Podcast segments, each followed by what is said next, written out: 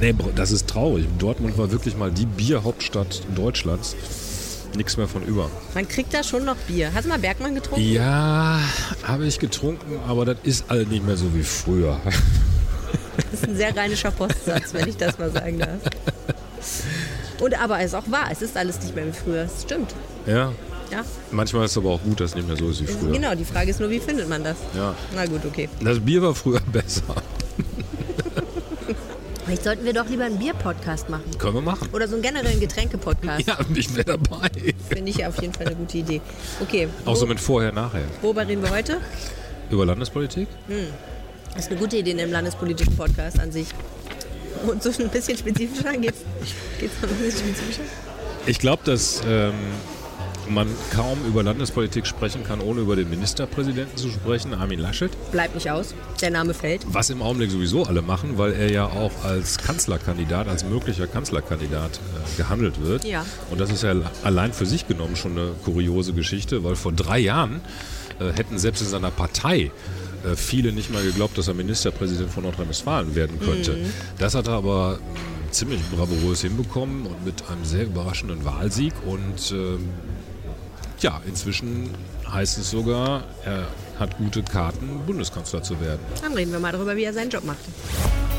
Rheinische Post, Ländersache, der Podcast aus dem NRW-Landtag.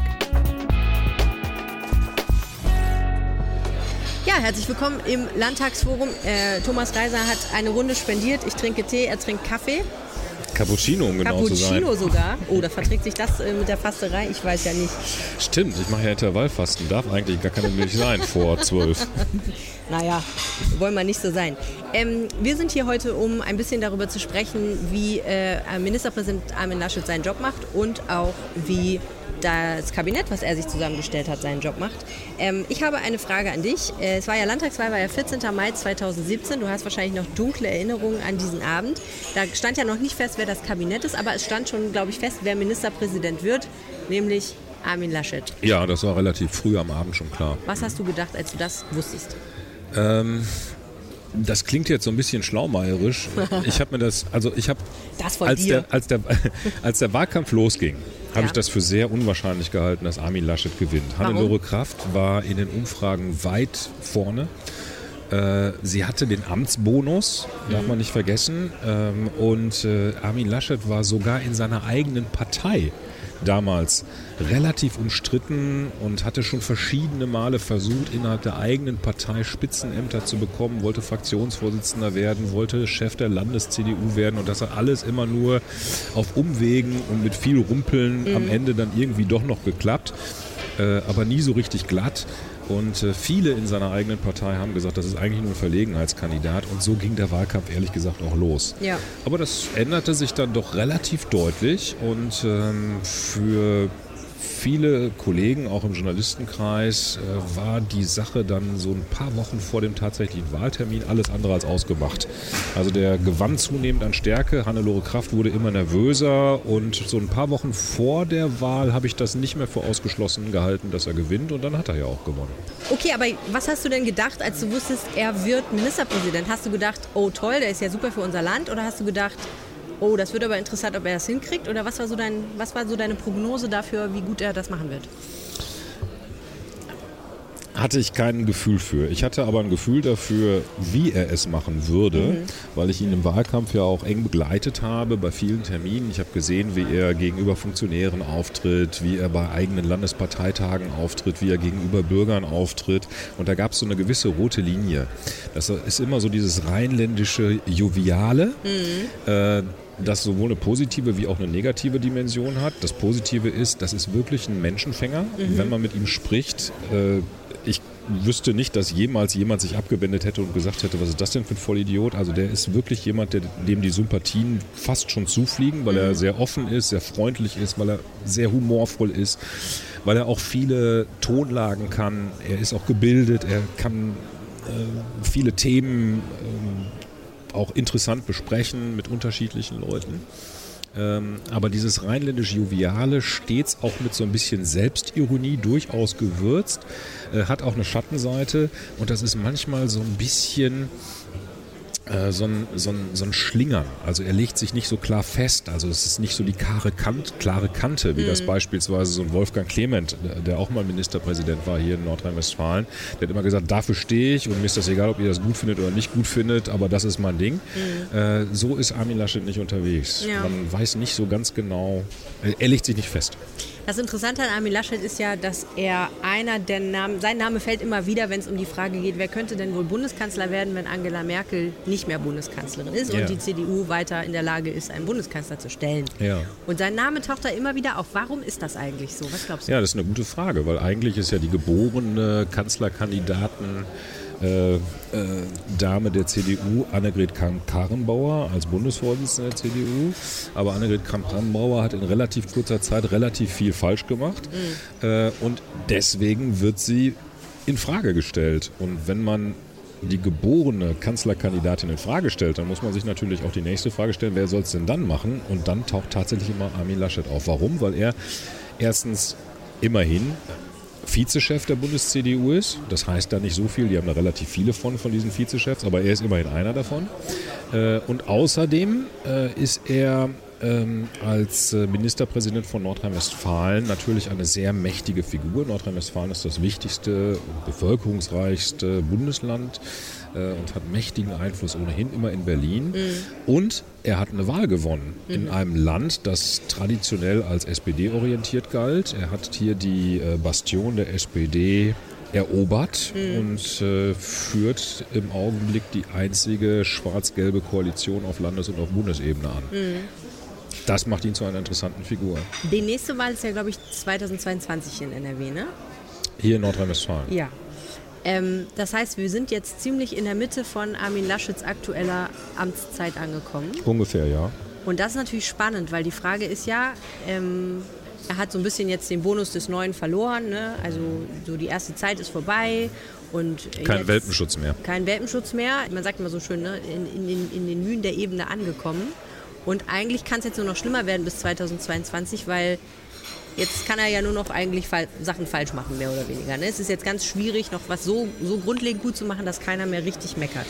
Die Frage ist ja, schafft er es, diese Amtszeit oder die Zeit, bis er möglicherweise irgendwo abberufen wird, so gut über die Bühne zu bringen, dass man ihn wirklich immer noch als Kanzlerkandidaten handelt. Ja, das ist genau sein Prüfstein. Nicht? Ja. Also er kann jegliche Kanzlerambitionen, die er ja selber übrigens nie zugibt, und er sagt aber auch nie, ich will es nicht werden, das ist auch so ein typischer Laschet. Ne? Ja.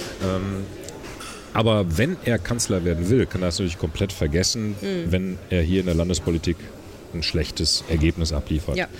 Das heißt, Landespolitik ist in diesem Fall bundespolitisch relevant und bisher lief die Regierungszeit einigermaßen geräuschlos. Das schwarz-gelbe Bündnis hat auch davon profitiert, dass die Steuereinnahmen im Augenblick sprudeln wie verrückt. Es gab noch nie einen Finanzminister, der so viel Geld ausgeben konnte wie der gegenwärtige Lutz Lienenkämper. Deswegen hat auch schon im Kabinett den Spitznamen Lucky Lutz. Und das ist natürlich einfach, wenn man jeden Konflikt mit Geld zukippen kann. Ja. Also normalerweise ist das in so Kabinetten immer so, der eine will Geld hierfür haben, der andere will Geld dafür haben. Dann gibt es Streit, weil nicht beide was bekommen können. Aber Lienenkämper hat im Augenblick so viel Geld, dass er einfach sagt, okay, kriegt beide, was ihr wollt, und dann gibt es auch nie Streit. Und deswegen verläuft das Regierungsgeschäft hier in Nordrhein-Westfalen bislang einigermaßen geräuschlos. Gleichwohl stehen auf der anderen Seite immerhin 4 Untersuchungsausschüsse, die sich mit mehr oder minder großen Skandalen der Landespolitik beschäftigen. Immerhin ist eine Ministerin bereits zurückgetreten, Christina Schulze Föcking, die Landwirtschafts- und Umweltministerin des Landes war. Das ist auch der eine Untersuchungsausschuss, ne? Die Frage, ein Untersuchungsausschuss beschäftigt sich damit. Menschen frühzeitig schon davon, dass das gar kein richtiger Hackerangriff auf ihren Fernseher war. Ja, genau. Das ist der Punkt. Christina Schulze Föcking haben weiter so getan, als wäre das eigentlich ganz schlimm, aber in Wirklichkeit war es gar nicht so schlimm. Zu einem Zeitpunkt, wo Christina Schulze-Föcking politisch schon mit dem Rücken an der Wand stand, aus ganz anderen Gründen. Viele haben gesagt, sie ist mit dem Amt überfordert. Und es gab auch deutliche Anzeichen dafür.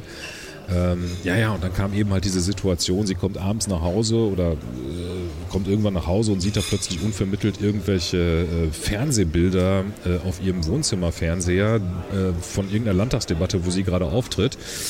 Ja, und dann hat es halt die Polizei alarmiert und alle dachten, das wäre ein Hackerangriff. Und entsprechend wurde das auch kommuniziert. Das passte der Regierung damals natürlich gut in den Kram, konnte man wunderbar ablenken von der desolaten Situation, in der die Ministerin sich damals befand. Sie stand allerdings, gab es auch Grund, das anzunehmen, weil sie hatte da auch Hassmails und Drohmails bekommen von der Tierschützerszene, die gesagt haben, so wie du da auf deinem Bauernhof deine Schweine selber hältst, so darfst du niemals politische Ämter und Verantwortung übernehmen und so. Also es war schon naheliegend, dass es da auch einen Hackerangriff hätte geben können. Aber es gab eben halt keinen Hackerangriff und das stand relativ schnell klar, relativ schnell fest, hatten die Ermittler relativ schnell auch weitgehend geklärt.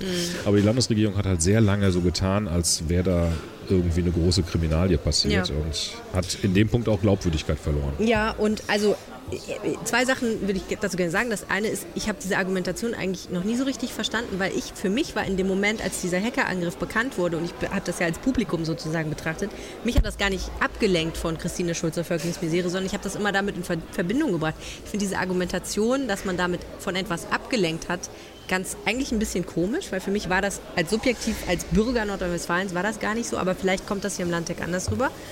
Das, was ich jetzt interessant finde, ist, dass Armin Laschet ja auch in diese Affäre so verwickelt ist ein bisschen. Ne? Der musste ja auch aussagen vor diesem Untersuchungsausschuss, wenn ich richtig informiert bin. Richtig. Und hat das aber, nach dem, was ich so gelesen habe, ganz souverän gemacht. Er hat das relativ souverän gemacht. Er hat halt gesagt,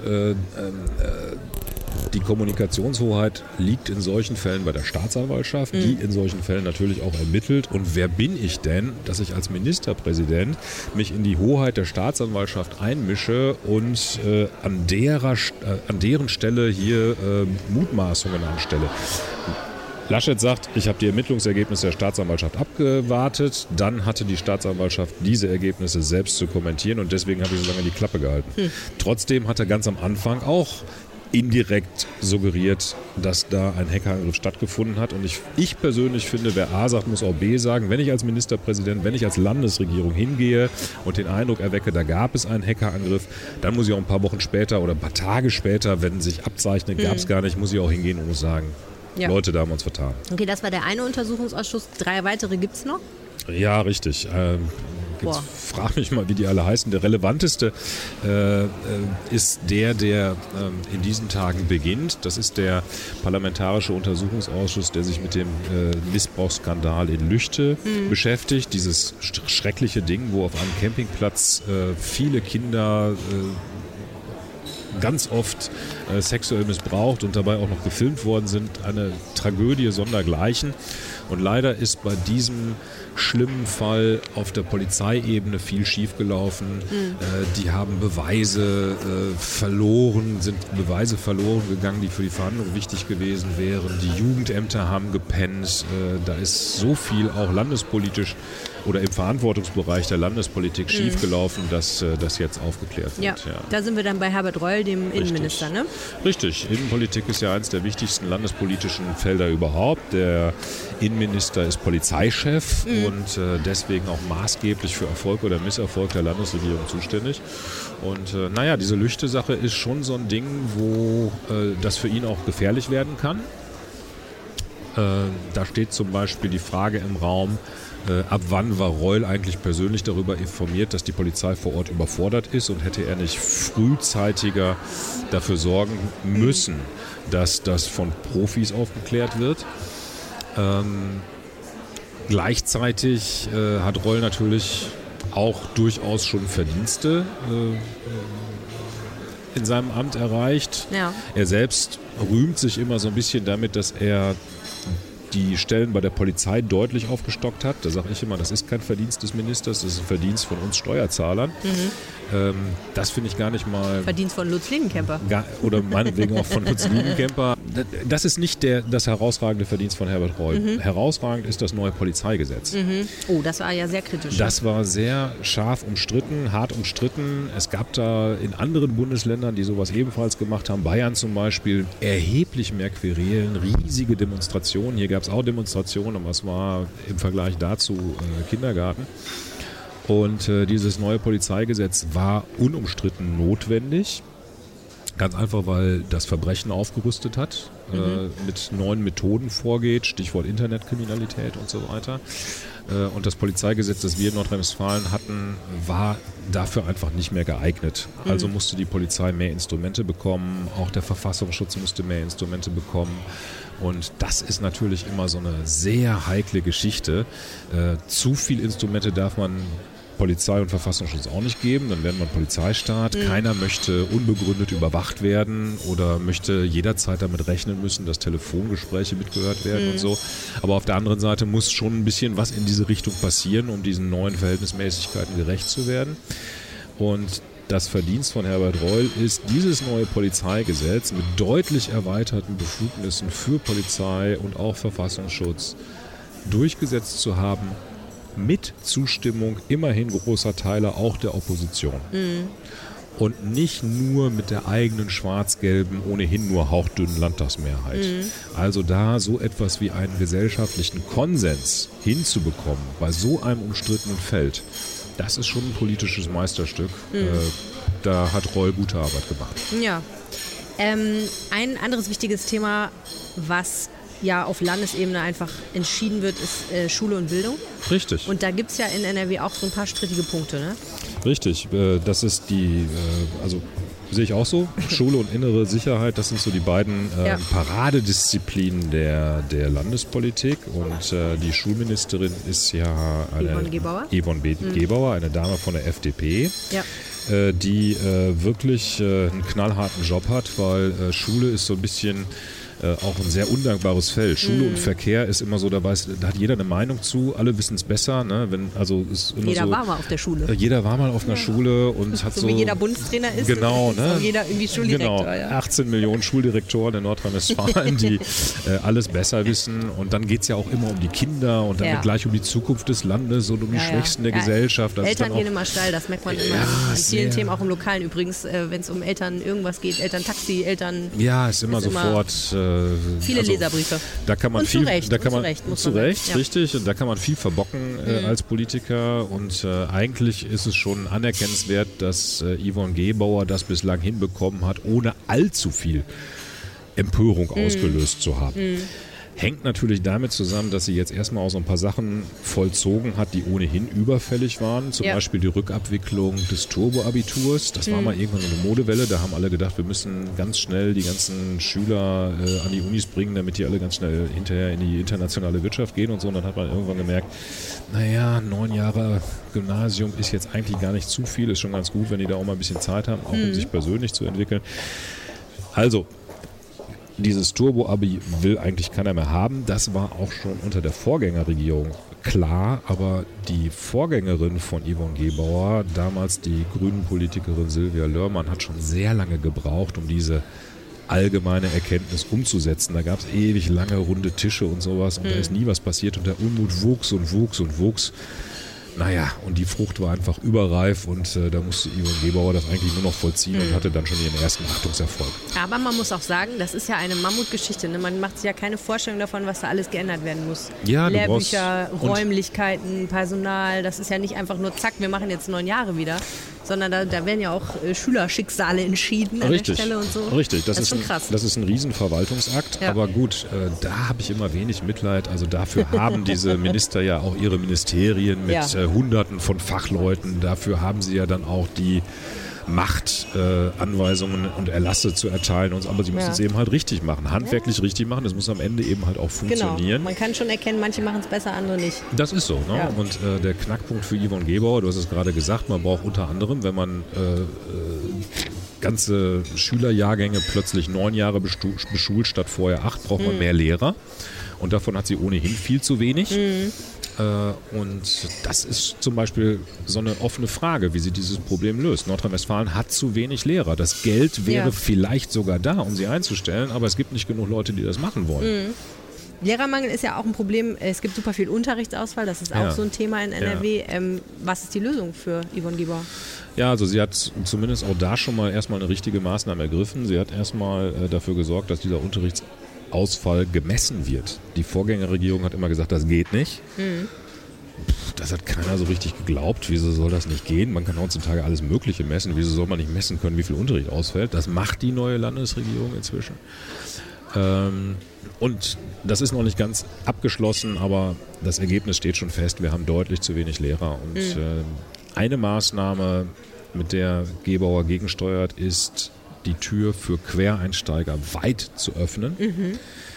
Dafür wird sie natürlich kritisiert, weil die Quereinsteiger bestimmt alles tolle, kluge Menschen sind, aber es sind eben halt keine Lehrer. Es ist ein Ersatz und jeder improvisierte Ersatz ist angreifbar. Andererseits geht auch keiner hin und sagt, was stattdessen passieren sollte. Mhm. Es ist second best, aber immerhin. Das heißt, irgendwie irgendwelche Menschen, die irgendwas anderes gemacht haben, Chemiker können Chemielehrer werden und Lyriker können Deutschlehrer werden oder wie funktioniert das?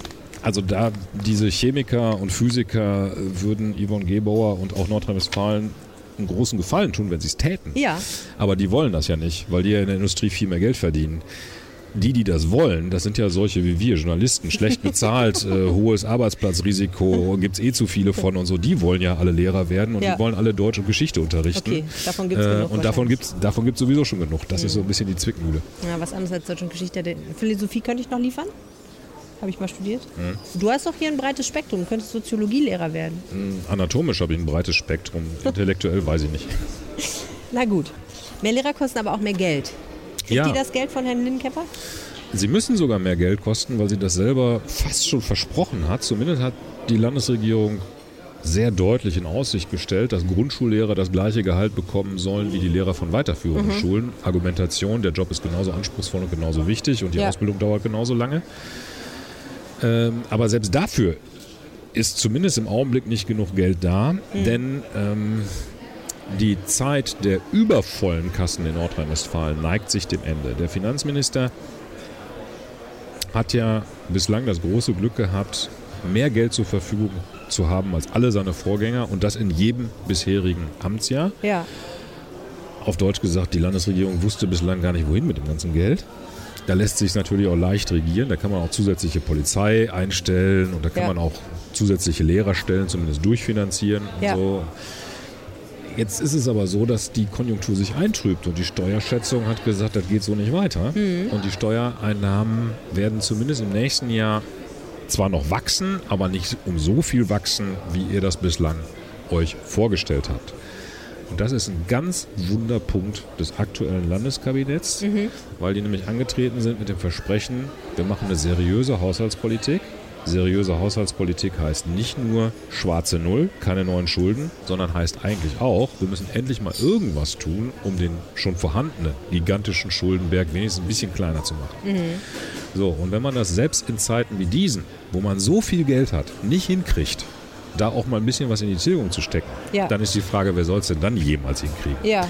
Und vor wenigen Wochen musste Lutz Lienenkämper einräumen, dass dieser ursprüngliche Plan, auch Schulden zu tilgen, in dieser Legislaturperiode wahrscheinlich nicht mehr aufgehen wird. Und das ist ehrlich gesagt für mich als Steuerzahler eine herbe Enttäuschung, weil er nämlich hingegangen ist und gesagt hat, okay, wir haben jetzt ein bisschen weniger mehr als erwartet. Wir haben zwar 4 Milliarden mehr zu erwarten im nächsten Jahr als gedacht, aber wir haben eigentlich mit 5 Milliarden mehr gerechnet. Und diese knappe Milliarde, die da jetzt fehlt, da hat er keinen Lösungsansatz für gefunden, außer den, ja gut, dann können wir eben mal keine Schulden tilgen.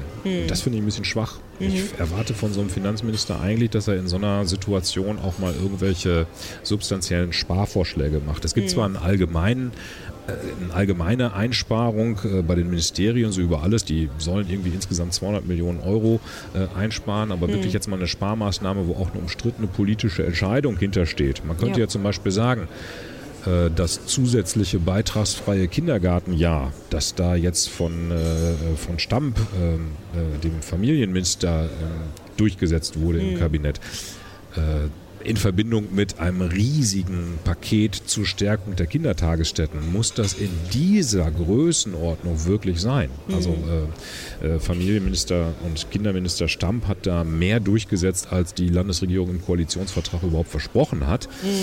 Würde es da nicht erstmal reichen, bei den Versprechungen, beim Einlösen der Versprechungen zu bleiben, um da an der Stelle ein bisschen Geld einzusparen, was dann vielleicht in die Schuldentilgung geht?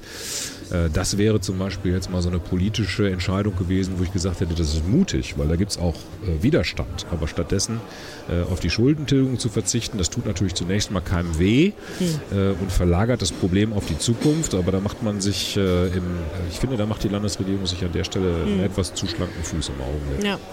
Jetzt haben wir ja angefangen mit Herrn Laschet und der Frage, wie kann er bundespolitisch so viel Strahlkraft entwickeln, dass er vielleicht tatsächlich irgendwann mal Bundeskanzler werden darf. Und jetzt natürlich das mit den Schulden ist natürlich schön, aber ist natürlich nicht so dieses sexy Thema, wo man denkt, richtig, yeah, der Laschet, der hat es voll, in NRW hat er das so gut gemacht. Ich glaube, was mir so einfallen würde an Themen, einmal Wohnen ist ja so ein Thema und Klimaschutz und da sind wir in Nordrhein-Westfalen natürlich relativ schnell bei Kohle. Ja. Wow. Das ist natürlich so ein Thema, da ist der Laschet schon ein bisschen teilweise in den Matsch gelatscht, ne? Wenn ich das mal so flapsig sagen darf, habe ich das Gefühl. Oder? Ja, aber mehr getänzelt und deswegen hat er sich nicht so schmutzig gemacht. Ja, so ein bisschen. Was du vorhin sagtest. Ja, ja, das ist so ein bisschen diese Wischi-Waschi-Tour. Nicht? Also ich meine, auf der einen Seite hat er bei den Klimaschützern, also fangen wir mal oben an, also wenn jemand in diesen Tagen Bundeskanzler werden will, dann muss der einen auf Öko machen. Das geht bei Fridays for Future nicht mehr anders, das geht bei diesen gigantischen Widerständen gegen die Abholzung des Hambacher Forstes nicht mehr anders, also Umwelt ist einfach im Augenblick das Thema, um auch junge Wähler zu gewinnen und wer da als Loser dasteht, wird nicht Bundeskanzler. Das hat Laschet natürlich kapiert und macht auch kräftig einen auf Öko. Verleiht Staatspreise an renommierte Umweltpolitiker wie Klaus Töpfer neulich, lässt sich auf Insektenrettungskonferenzen blicken und Insektenrettungskonferenz. Ja, ich weiß nicht mal, so eine Artenschutzkonferenz gab es da neulich, wo er sich Zeit genommen hat, um da mit allen Experten zu sprechen. Ich sollte nicht lachen, Insekten sind voll wichtig. Ich entschuldige mich für diesen Lacher. Nee, das ist schon so, aber es ist schon so ein bisschen kurios und wird auch teilweise mit Schmunzeln begleitet, dass Armin Laschet jetzt plötzlich so viel Wert auf dieses Thema legt. Das ist ihm dann aber auch bewusst geworden, dass er da vielleicht auch schon fast so ein bisschen zu viel des Guten macht. Dann geht er wieder hin und sagt auf Bundesebene, ja gut, wir dürfen jetzt auch nicht nur noch die Ökopartei sein, wir müssen auch noch ein bisschen den Markt kennt, jetzt die wurden auch noch ein paar andere Themen, die auch wichtig sind, rudert dann da wieder so ein bisschen zurück und so. Aber es ist schon so, dass er erkennbar bei dem Thema Gas gibt und da hat er natürlich ein Problem, weil er dafür verantwortlich gemacht wird, in Klammern zu Unrecht, dass der Hambacher Forst zugunsten des Braunkohletagebau's beinahe abgeholzt worden wäre. Das ist ein ziemlich kompliziertes Thema. Ich versuche es mal in 3 Sätzen zusammenzufassen. Wir hatten eine rot-grüne Vorgängerregierung.